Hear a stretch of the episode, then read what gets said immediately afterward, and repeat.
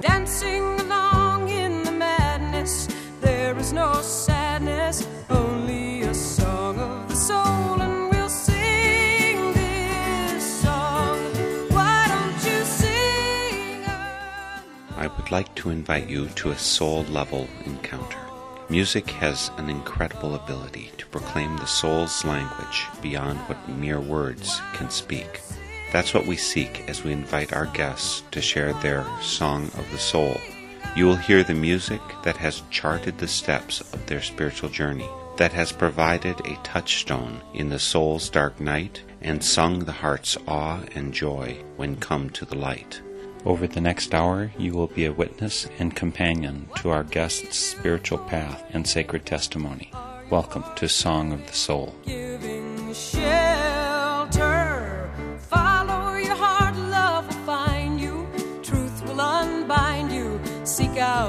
Song of the soul.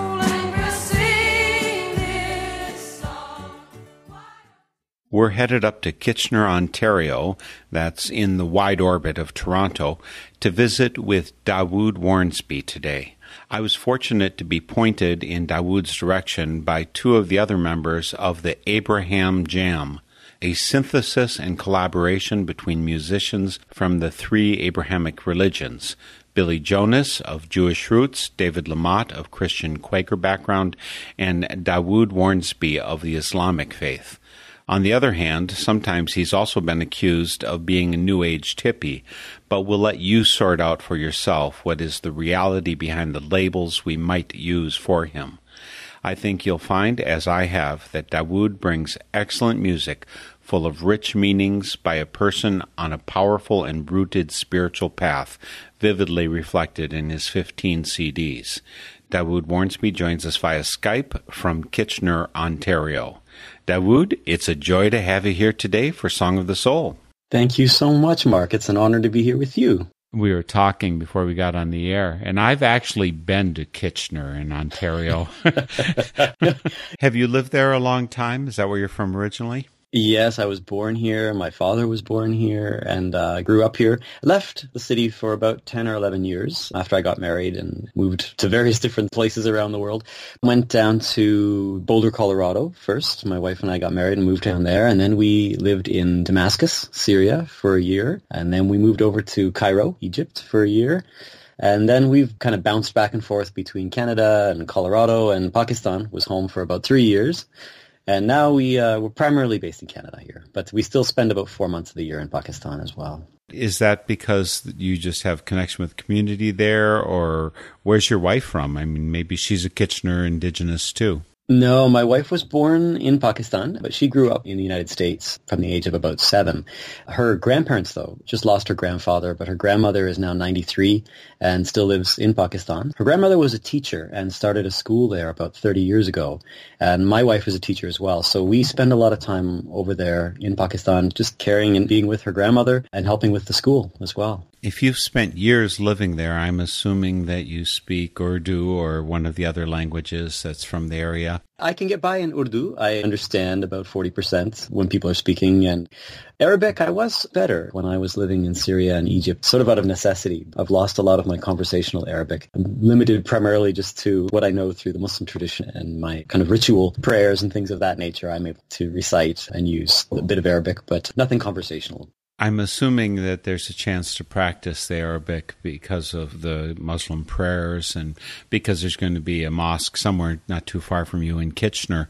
But I imagine Urdu is not so common in Kitchener. Well, you know, you'd be surprised. I think where I live in Kitchener, we're about 45 minutes away from Toronto.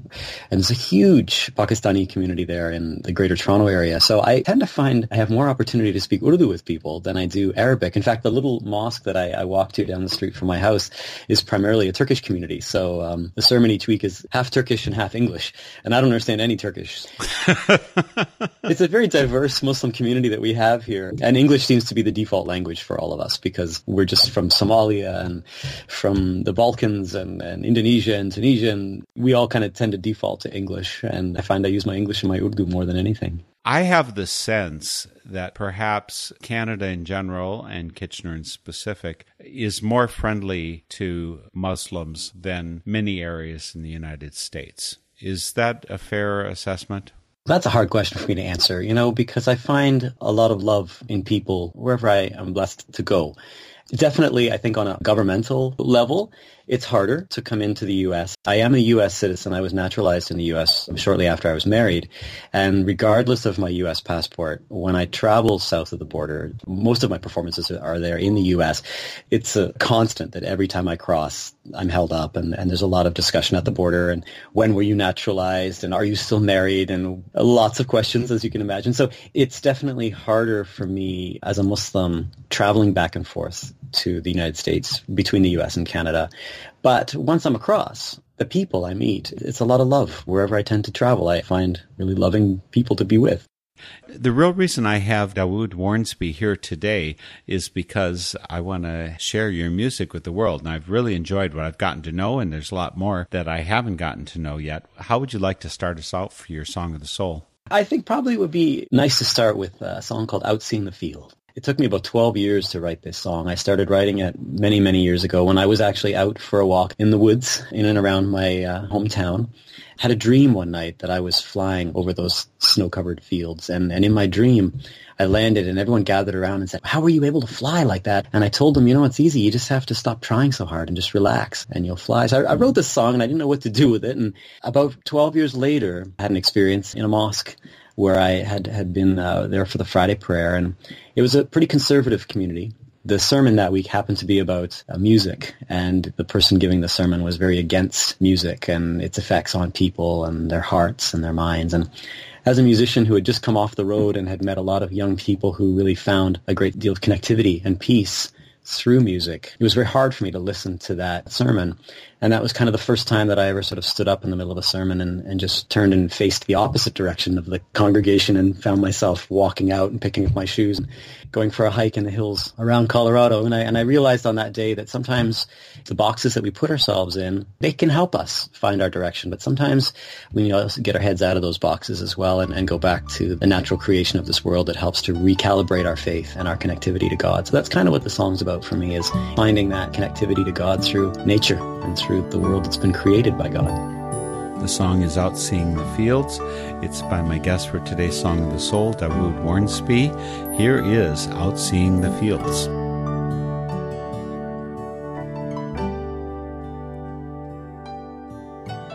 Briskly rising to the sky.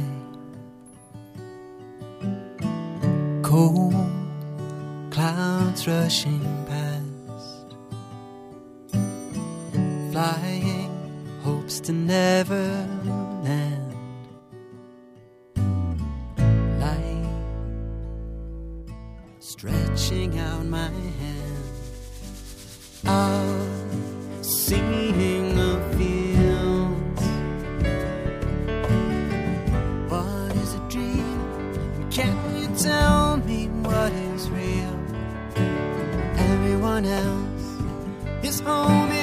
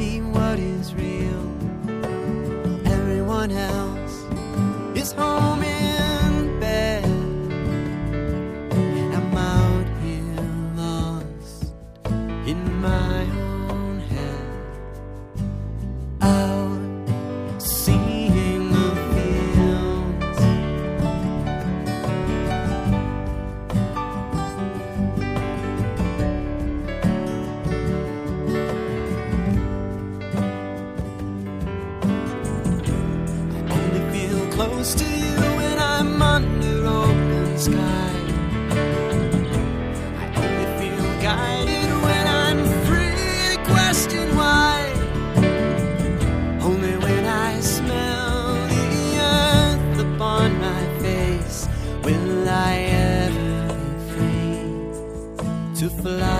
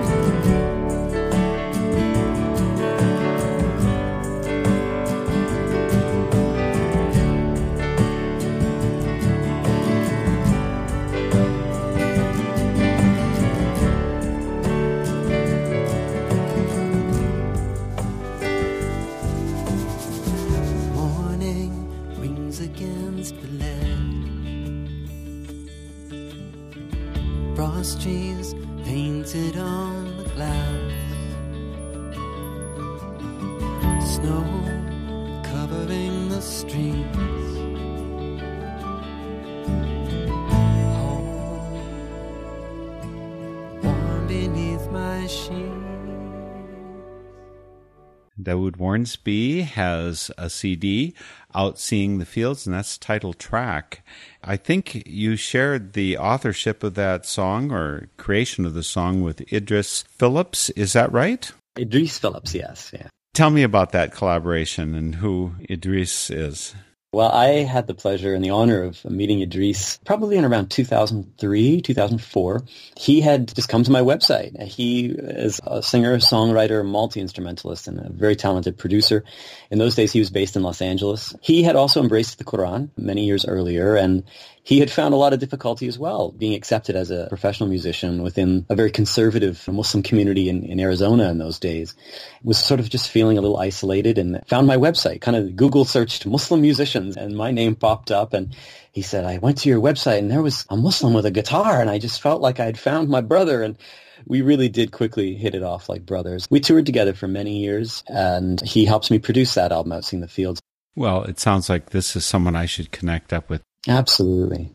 So you spoke of that mosque, and again, this is somewhere in Colorado that you were at at that point, where there's this opposition to music. And the first time I really was aware that there was a Muslim opposition to music, I think, is because when Cat Stevens became Yusuf Islam, he gave up his music, and that broke my heart because mm. his music was so coming of age influential for me.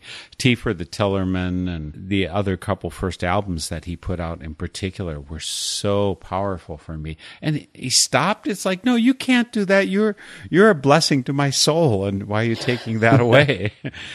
When he came back, I was so heartened, and I've got a couple of his albums now, and just really happy. And I understand that you shared the stage with Yusuf as well. Indeed, yes. He's been a wonderful, Yusuf uh, Islam has been a wonderful mentor to me over the years. I was first introduced to his music probably like you, you know, in my teens. A friend in high school just lent me this mixed tape of cat songs. And there was definitely a real connection that I felt with those lyrics, as so many millions of people over the last 40 years have felt that same connection. That idea of the search and that quest for some sort of truth. And the more I would listen to his music and followed the chronology of his writing style and what he was writing about, the more intrigued I became when I learned that he had sort of left the music profession to start a school and to just raise a family. To me, that was the most exciting thing that I learned about his life. And I think those were different times that we lived in. Those were times before the internet, before Facebook likes and YouTube hits. And, and in those days, you could really sit down and write a letter to somebody you felt a connection with. And quite often, if they were a person who was well grounded in their own lives, they'd write you back. And Yusuf Islam was one of those people. I just wrote a letter and sent it to the school that he had started and got a reply saying, well, the next time you come to England, let's sit down together and let's meet. So for probably about 20 years, Yusuf uh, has been a very dear personal mentor to me. And it's been wonderful to be able to chat with him about why he left music. And in fact, it wasn't because of any theological controversy. It was really because he, from a very young age, if I may speak on his behalf, you know, had been immersed in that lifestyle, you know, very contrary to the quest for purpose that often young people experience. He just felt like it was time to, with no pun intended, time to go, you know, as father and son, as it says in the song. It has been wonderful to see him be able to return to music now, so much more comfortable in his own skin. And, and you mentioned Tea for the Tillerman, and he's just released a new album called The Laughing Apple, which if Tea for the Tillerman had a disc two, this is that recording. It's produced by the same producer, Paul Samwell-Smith, and, and it's just a beautiful, beautiful, very innocent recording of songs. So I'd, I'd urge everybody to pick it up. Well, he's definitely on my bucket list of people I want to sit down and talk to. You've had your own varied journey. Why don't you give us a little bit of a summary of where Dawood Wharnsby, and I'm assuming you maybe weren't Dawood growing up, where you've been and where you are now? Yeah, I was born David. My parents named me David, which was sort of a beautiful foreshadowing, I think, for my life and who I eventually grew into. I grew up here in Kitchener, and my parents sent my sisters and I to Catholic school. We identified as being a Catholic family. For whatever reason, I just felt from a very young age a real connectedness to uh, faith and to wanting to understand the story of, of who Jesus was as a person. And, and that journey led me, I think, as a teenager into seeking out alternative scriptures, you know, books that had been omitted from the current collection of the Bible, Gospels, Gospel of Thomas, Gospel of Mary, you know, Gospel of Philip, and wanting to read and find those scriptures to have a better and more well-rounded understanding of who Jesus was. And perhaps like many other seekers, perhaps even people like Yusuf Islam, began to read the, the legends and stories of people like Buddha and other scriptures like the Gita and the Upanishads. And the more I would read and the more I would read about the lives of these different spiritual leaders of the past, the more similarities I just kept seeing. And to me, it really culminated into reading the Quran and seeing many of those stories of those teachers of the past being presented in one scripture to me with such a commonality, this common mission of human beings to truly understand their purpose in life, their connectivity to each other. And it was quite a ride, quite a journey, but definitely worth the effort. Some of that you live out through your music. So how about you share another song from Dawood Wharnsby? Oh, I would be honored. I think what comes to mind would be uh, a song called Dear God. It's one that I wrote a few years ago, actually. I was working on a poetry anthology for children. And I was thinking of my daughters when I wrote the anthology. And I thought, well, you know, I should write something about God. It's good for us grown-ups to teach our children about something. And, and as I sat down to write, I thought, what a completely self-centered and egocentric, spiritually self-righteous task that was going to be. Who am I? I don't even know what's going on behind me. And I'm supposed to teach my daughters about the unseen creator of this universe. So the song ended up coming out a little bit more like a reflection and a prayer from my own heart about just how little I know and to try to find out what is the core of this thing we call faith and religion. What are we really trying to achieve? And, and I can't help but think that it just comes back to thankfulness, some form of gratitude and thankfulness. And so, Dear God illustrates my journey, and I think it illustrates as well the essence of what I try to share with my daughters about who or what this thing we call God is. Dear God by Dawood Wharnsby. Dear God, I've heard your name from teachers, family, and friends. You made the universe, and so we'll live on when it ends. But everyone I know admits they've never seen your face. They're not sure where you live and have no map to the place. I've searched in all the places pious people try to look. Made pilgrimage and paths through pages of each holy book. My mom told me that I could talk to you if I just pray. So, God, well, here I am. No, I'm not sure just what to say. She said I'd never see you, but she said you're always there. You're never fast asleep, and somehow you're always aware. She said that you'd remember me if I remember you. Said you'd always help me if I ever asked you to. Well, I am just one child you made out of millions, I would guess.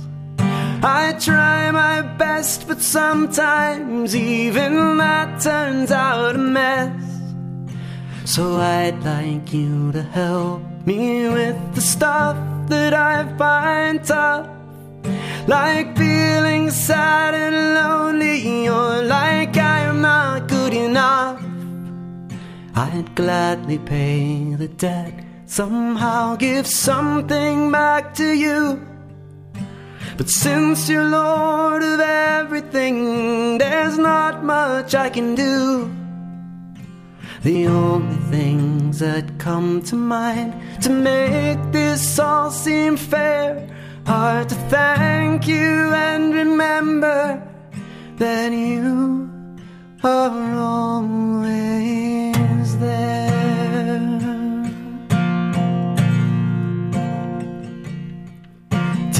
God, I've heard your name from teachers, family, and friends.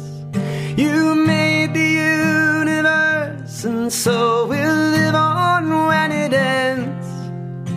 The only things that come to mind to make this all seem fair are to thank you and remember that you are always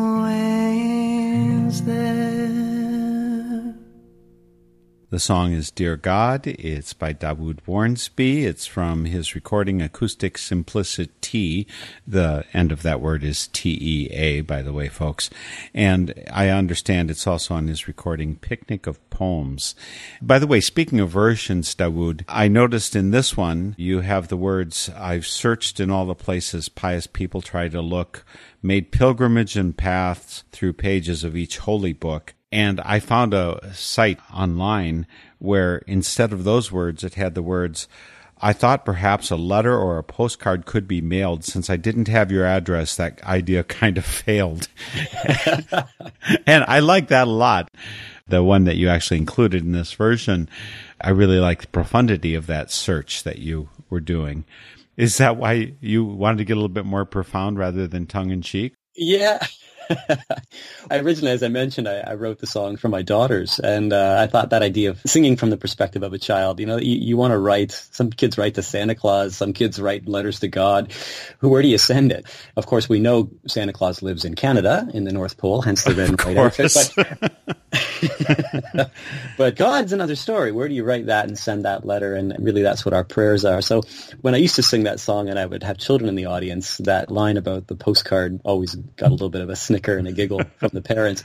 But as I started to find audiences with not as many children in the audience, I thought, well, let me kind of be a little bit more autobiographical and, and, talk a little bit more about my search, especially in the Muslim tradition, you know, where one of the aspects of worship that is so sacred to many Muslims is the um, pilgrimage to Mecca. And there's often this thought that if you've made that pilgrimage to Mecca, then you've put your all into your faith. And having made that pilgrimage and still feeling like somebody who doesn't always know where his direction is, I really felt that it was important to mention that in the song that other Muslims could hear that, you know, here's someone like myself who has tried to do all the things, you know, who's tried to make those pilgrimages and read those scriptures and, and it still leaves you with your hands up in the air sometimes wondering, am I doing the right thing and am I going the right way? And I just felt that it was important for me to share that crack in my own soul so that other people perhaps who might have a feeling of brokenness too may understand that they're not alone. Well, folks, we are speaking with Dawood Wharnsby, and as you can see, he's done the Hajj. He lives in Kitchener, Ontario, Canada, and he is my guest today for Song of the Soul, which is a Northern Spirit Radio production. On the web, that means you find us at northernspiritradio.org. On that site, you find a link to all our guests, including to Dawood Wharnsby. His website is wharnsby.com. That's W H A R N S B Y dot com. It's easier, I think, for most people to spell northernspiritradio.org, and you can come and find the link to Dawood and to all our guests, more information about them, the song list, the stations where our programs are carried across the nation. There's some 33 of them at this point. You can also post comments, and we really, really, really value two way communication. So when you visit, please do take the time to post a comment on our programs and give us the feedback that lets us know you as well. There's also a place to donate. Click the donate button. This is full time work and it's supported by listeners. It's not supported by the government and it's not supported by corporations. It's supported by you, the listener. You make all the difference when you click donate when you visit. Even more important, though, I would say, and I don't know if this is true up in Kitchener, but all around the U.S., there are community radio stations, stations which are not owned by corporations, not public radio per se, but just functions of the local community. And that is so important in terms of having a voice in your community. So please remember to start by supporting your local community radio station. They're number one in my book. Again, our guest is Dawood Wharnsby. He's shared a couple songs already, but we've got a lot more music to go. And I, I think I could speak all day with you, Dawood, and just have a rich experience. And that's what I'd like to do, but some of the listeners are going to get impatient if I don't get in some more music. So why don't you give us another song right away? We talked a little bit earlier about my friend Idris Phillips, a producer and songwriter in the U.S. And one of the songs that um, we collaborated on is a song called "The War." It sort of was something that he felt came out of him maybe around the time of the invasion of Afghanistan or the Iraq War, but he had no words for it. And I had written some words when I was in Syria, which dealt with a little bit with that idea of who we are, who we follow in our lives. Do we follow political leaders? Do we follow religious clerics? Do we follow pop icons? Do we follow our own ego? And the words just seem to fit in with his song. And the chorus of the song is La ilaha illallah Muhammad Rasulullah, which in Arabic is called the kalima. And this is a kind of a reminder that we all come from the same source. We're all equal as human beings. And those of us who embrace the traditions of all of the different prophets of the past are also on that same journey. We put the song together. We call it Kalima, or the war, and share that with you today. Let's go right into it. Kalima. Faces to Makkah of the markets before dawn. Our prophet speaks to us, counted once the sun is gone. What we hope to gain, work our hands and spirits raw. La ilaha illallah Muhammadur Rasulullah. Teachers and pop icons, empty drums beat loudest noise. We swap their quotes and CDs like children trading toys. Follow along, bite the bar, look deep in our jaw. La ilaha illallah Muhammadur Rasulullah.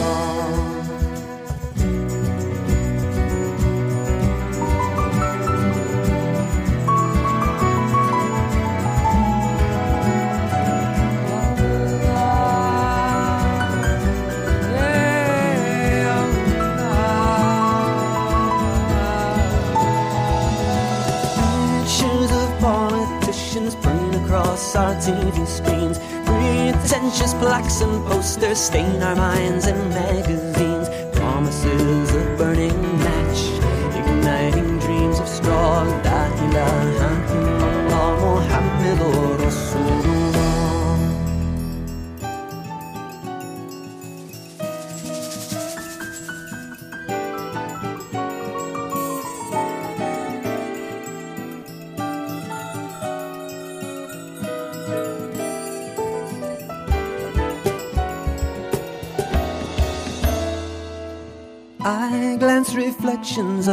Face every place I go. In my mirror and in shop windows, like the lead in my own show. Do I dare look closely? See each wrinkle, scar, and flaw. La ilaha illallah Muhammadur Rasulullah.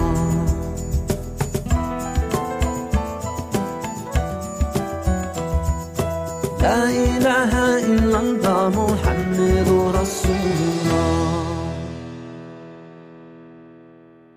Kalima is one name for that song. Another name is The War, La ilaha illallah, which I imagine a number of you will recognize. There is no God but God, and Muhammad is his messenger. That's the phrase that you hear in Arabic in the song.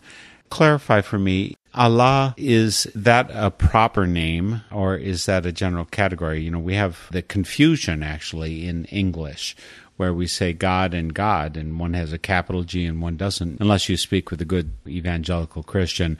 And God, you can't tell if it's capitalized or not. In terms of the Arabic language, there is a word for deity, ilah, but Allah literally translates to the deity. So it's a singular. And like in Spanish, for example, el meaning the, el paso, you know, Allah means the deity, the God. So it is a proper name, but it is also non-gender specific. It can't be pluralized. It's the same word used by Christian speaking Arab as well. In the Bible, for example, if the Bible is translated into Arabic, the word God would be Allah because it just means the God. Well, you certainly transfer a view of the world through your music. I'm loving everything that I've heard so far. And mind you, I went out and looked at videos of you performing before I even contacted you. You've sent me some of your music. I just can't wait to get to learn more. Pretty sure our listeners have that same attitude. So why don't you share another song? Oh, I would love to. You know, I spoke earlier about the pilgrimage and that brokenness that a person sometimes feels, regardless of how much you try to do to be a certain way in your life or, or tradition that you follow. And one of the things I found with a lot of young people that I've met in recent years, especially in the university circuit, is a sense of depression and an overwhelming feeling of defeat. And this is I've seen within the Christian community, Muslim community, Sikh community, Jewish community, and kind of a giving up on trying, giving up on self-forgiveness even. And, and that inspired a, a song many, many years ago which again, as I wrote, I began to look at very autobiographically. And it's called The Truth That Lies Inside. And it's just a little bit about how we fight with ourselves and other people for those perceptions of who we are and what it means to be a faithful person. We're all wearing a lot of different masks. And if we could just take those off, perhaps we would find it a lot easier to cope with our broken humanness. The truth that lies inside, that Dawood Wharnsby.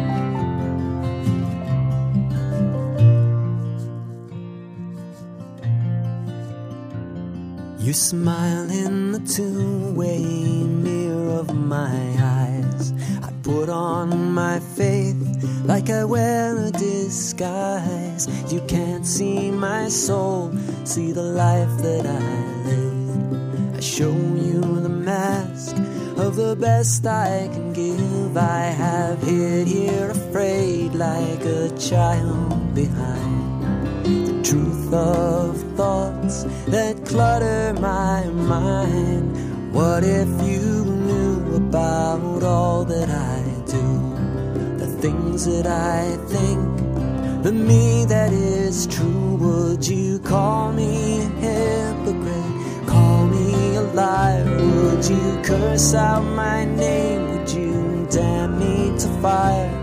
Would you say? Or would you just walk away? Afraid the me I've tried to hide would too closely resemble the truth of you that lies inside.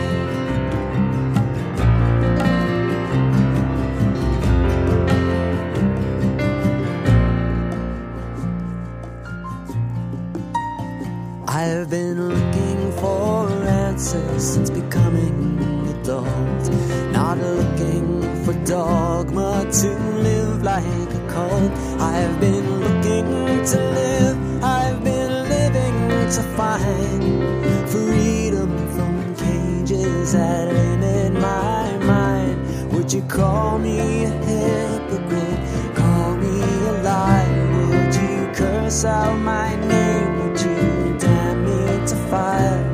Would you know what to say? Or would you just walk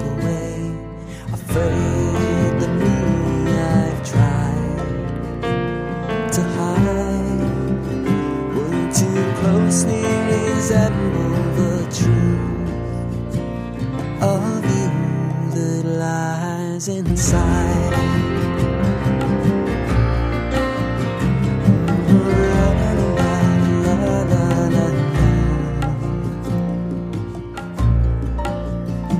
Will I scare you, frustrate you, upset you, irate you, challenge your lifestyle, or weaken your trust? Or will you see my effort, my passion, sincerity? Will you see just a little of yourself in me? Will you take off your mask so we can both be free? Would you call me a hypocrite?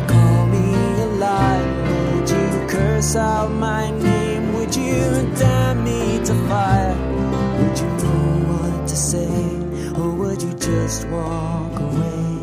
Afraid of me, I've tried to hide. Would too closely resemble the truth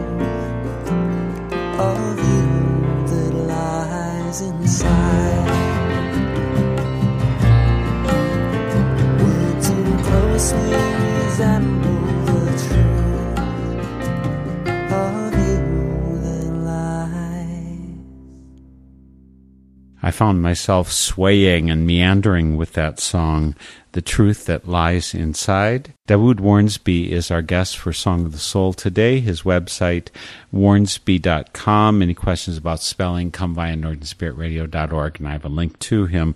When you get to the chorus there, Dawood, and says, you know, would you call me a hypocrite? Would you call me a liar? Would you curse out my name? Do you get much of that from any part of the world? Partly, I'm thinking, you know, there's a fair amount of Islamic tradition. The whole being a musician is not viewed favorably. And by the way, historically, 150 plus years ago, Quakers, for the most part, chose not to share in music and look down on it as a creaturely activity, one that would lead you astray in the world. Are there sectors of Muslim or perhaps Christian or who knows where, Hindu population where your music gets you some mistreatment? Not so much anymore. There have been times. I think what's interesting culturally is just how these paradigms swing and sway throughout history. The last 1400 years, there have been times when the empire of Islam has refined music and developed music and looked upon music as a means of actually heightening one's spirituality. And that still exists in some parts of the world. I know when I lived in Damascus, our neighbor, an elderly lady, she asked, she saw me with my guitar case one day and she was very excited and said, oh, you play music. She asked my wife, what music do you play? And my wife said she didn't play an instrument. And the woman looked at her with sadness on her face as if to say, how spiritually deficient of you that you don't. and in places like Pakistan and India and, and throughout the Muslim world on many levels, music is so much a part of the fabric of the culture. Historically, Muslim Spain was actually the first documented music conservatory was in Muslim Spain. The refinement of the guitar and the mandolin and the, the violin, the addition of frets to instruments, even the do, re, mi, fa, sol, la, ti, do is often linguists trace those names to the Arabic alphabet. Da, ra, mim, fa. You know, there's a lot of rich history within the Muslim tradition and that empire of Islam with music. But in our last 100 or 125 years or so, we've seen, for whatever reasons, perhaps it's because of the political colonialization that's gone on over the last 150 years, it's tightened people's approach to culture and this fear that if we introduce elements of expression into our culture that are more linked with the heart, perhaps it will weaken us as people and we will lose these traditions that we have. I personally make a big differentiation between the philosophy of Islam, which the Quran teaches, and the empire of Islam, which was established shortly after the Prophet Muhammad's passing. I embrace the Quran and I try to live by that but I look upon the empire of Islam with just a historical interest. One of the things which has come along with the empire of Islam is the jurisprudence and the laws and things which have been fluctuated over centuries based upon whoever was interpreting the scriptures. And a lot of that doesn't really mean a whole lot to me. When people do come to me within the Muslim community and say, hey, you know, what is your fatwa? What's your ruling on music? And how can I say I, to who? It's, it's, it's myself and God. And I don't really put a lot of credence to that approach to faith in general. And because of that, in the early days, when I was writing music specifically for Muslim children, I took a very traditional approach to it, music and vocals, just vocals and percussion only. When I began to see that adults were listening and people who'd grown up here in the West, like me, I began to kind of go back to my folk music roots and, and use that approach. And there was definitely some backlash in the Muslim community amongst very orthodox people who do really embrace very literal approaches to the Hadith and the Quran. And there was a time when people were saying, "Oh, he's not really even a Muslim; he's just a New Age hippie," and oh, whatever, you know, it's all good. but um, but I'm still doing it 25 years later. I think the Muslim community has really changed. If anything, now I get a lot more flack from Muslims who are using music as a very commercial sort of pop, like Muslim pop music. And I'm very critical of how we've really embraced the capitalistic approach to music in the Muslim community. And because I take a very strong stance against that, I'm looked upon more as kind of this passe old hippie folk singer who just doesn't want to embrace music videos and tweeting and twittering and twerking and all that other good stuff. So it's funny how the pendulum swings, and I'm happy to just ride the pendulum until it settles in the middle. I hope people are aware enough of the whole Christian tradition. To be a Christian in the first three centuries was essentially to be a pacifist, not participate in military and specifically. And it was only with Constantine and becoming part of empire again that that view changed. That's part of the ups and downs and changes, and it has more to do with empire than it does to do with the religion or the writings of Jesus. And so it doesn't surprise me. And again, as a Quaker, when I started attending Quaker meeting, the very first Quaker meeting I went to, someone pulled out some instruments and we started doing international folk dance right after. So I had this idea, you know, Quakers sing and dance, but yet 150 years earlier, that would have been verboten. And one of the founders of Quakers, Margaret Fell, when Quakers got towards this thing where no, we don't do that, we don't do that, don't, we only have to dress in black and gray she called that a silly, poor gospel, which I think maybe is something that you would reflect on how people instantiate and bring this into fruition in the world. That Islam doesn't mean you can't sing a song. But maybe it means you can't dance. Can you dance? I mean, if you can't twerk, maybe you can't dance either. well, there's actually a wonderful story in the authentic books tradition of Muhammad, peace be upon him, where some African travelers, troubadours, if you will, came through the city of Medina and they actually came into the mosque where the Prophet's house was attached to the mosque. He could see through his front door into the prayer area and they proceeded to put on some tribal dancing using spears and singing and uh, he and his young wife stood at the doorway and watched. And the story is that they watched for some time until eventually they kind of retired and went back in their house. So it was something to welcome, this idea of cultural expression of dance and of, and of song. I think what's fascinating, especially from a Muslim perspective, is that when I do speak with very well-intended, more literalist Muslims who will say to me, well, you know, there is a saying of the Prophet which kind of suggests that instruments are impermissible. And I say, well, the guitar didn't exist at the time of the Prophet. And they say, yes, but in his infinite wisdom as a prophet, he would have known. and I'll say, well, you know, that's, oh, let's take that discussion because the sayings of the prophet which deal with warfare are very many and very extreme in terms of how an individual should defend themselves if they're being attacked.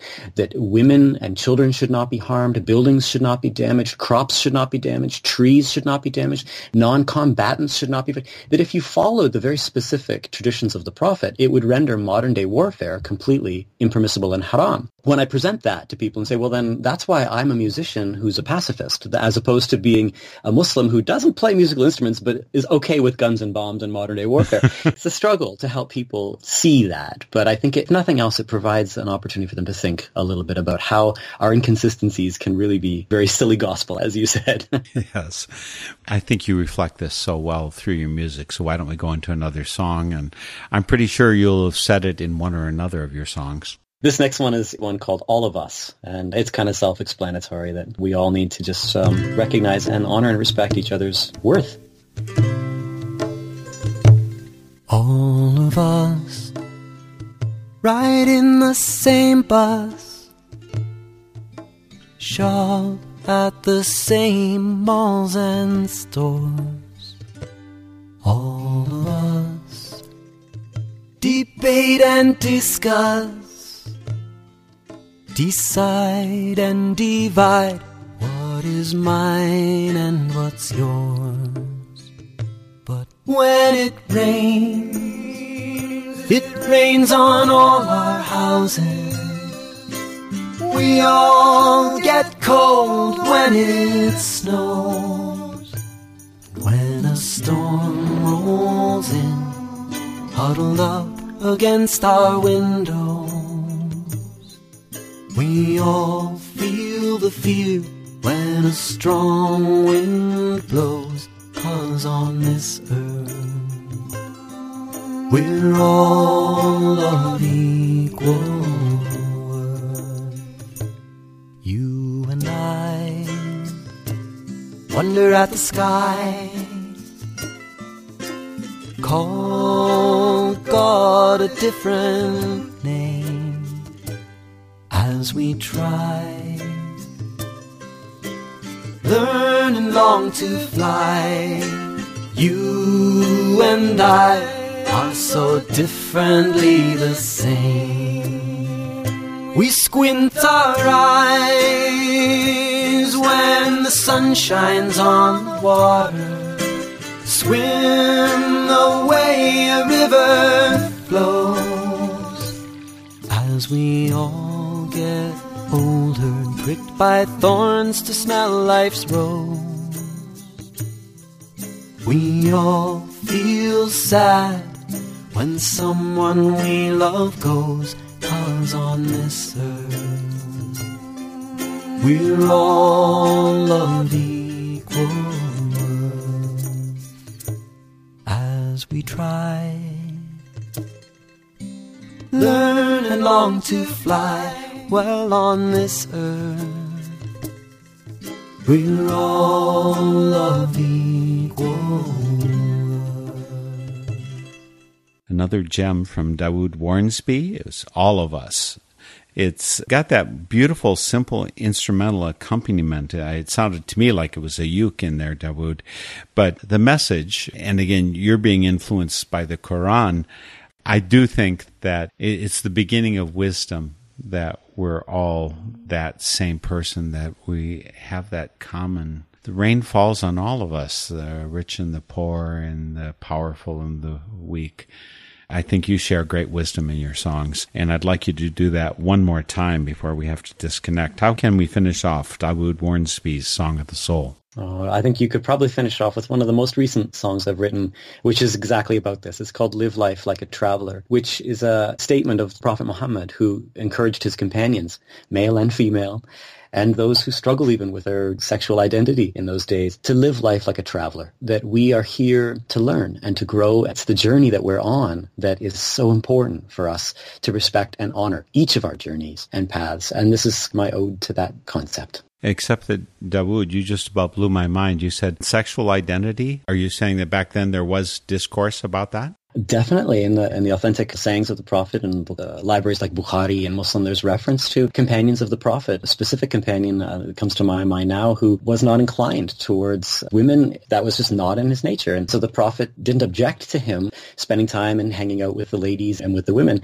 But there came a time when one individual then came back to a gathering of men, and he began talking about what he'd seen and the women's and some of the women he'd been with, what their bodies were like, and then the Prophet became a little upset and said, you know if you say you're not inclined towards women in this sexual way, but you then spend time intimately with the women and alone with them, and they're comfortable with you, you're comfortable with them, and then you come back and you begin to talk about their private personalities or their bodies, this isn't appropriate. This is not a game, you know, that you need to know who you are basically and be respectful of people, regardless of whether they're man or woman. And whatever your inclinations are, be strong in yourself, but don't play a game with it. And I think it's a reminder for us when our society now puts so much emphasis on sexuality instead of honor and respect of each other. And so I think that it's an important part of that journey that we're all on. How do we conduct ourselves as diverse as we all are and with all of our different inclinations and desires and personal hopes and dreams? How can we respect each other and honor each other and treat each other with the respect that we all deserve as people created by God? And I felt so blessed just sitting and talking with you, Dawood. And I can't wait to hear more of your music. I do want to have you back for my Spirit in Action program. Oh, I'd be honored. Thank you so much for joining me today, Dawood. Thank you so much, Mark. God bless. Again, folks, we've been speaking with Dawood Wharnsby today. I want to thank Catherine Thomas for production assistance on today's program. Dawood can be found at wharnsby.com. The link's on northernspiritradio.org. And there are also bonus excerpts that we couldn't include in this broadcast. You'll find them on northernspiritradio.org as well. Thank you so much for joining us today, we'll see you all next week for Song of the Soul. Here is Live Life Like a Traveler, Dawood Wharnsby. When I was young, there were many things they tried to teach me. Son, you must be grounded, find some strong stability. Be rooted and secure to live long and endure. Seek out chance or circumstance and never try if you're not sure. There was a harmony I heard when I shut my eyes. Like advice from some strange voice I seem to recognize. Build dreams to chase behind, there's shadows in your mind.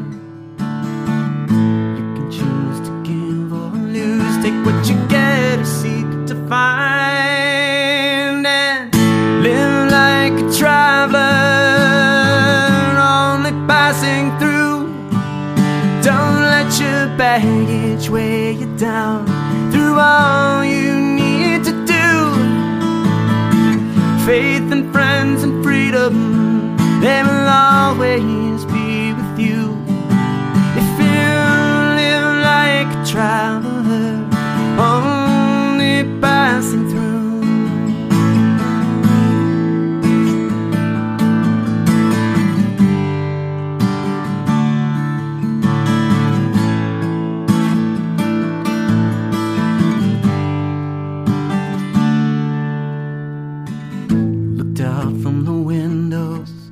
my school and parents' home.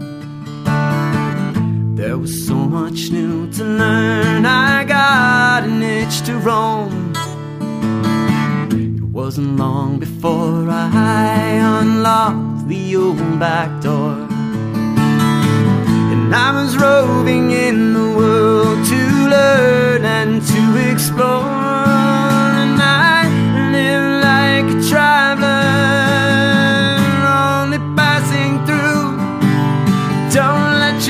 Baggage weigh you down through all you need to do.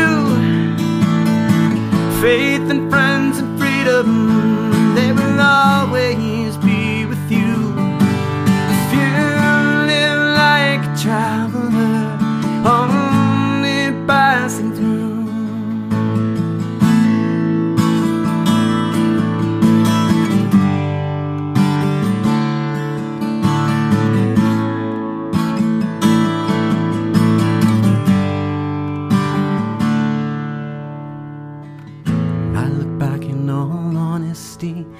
my parents weren't all wrong. It's important to know who you are and where you best belong. Roots start growing boxes, dreams wither out of range. Cash in the bank can't buy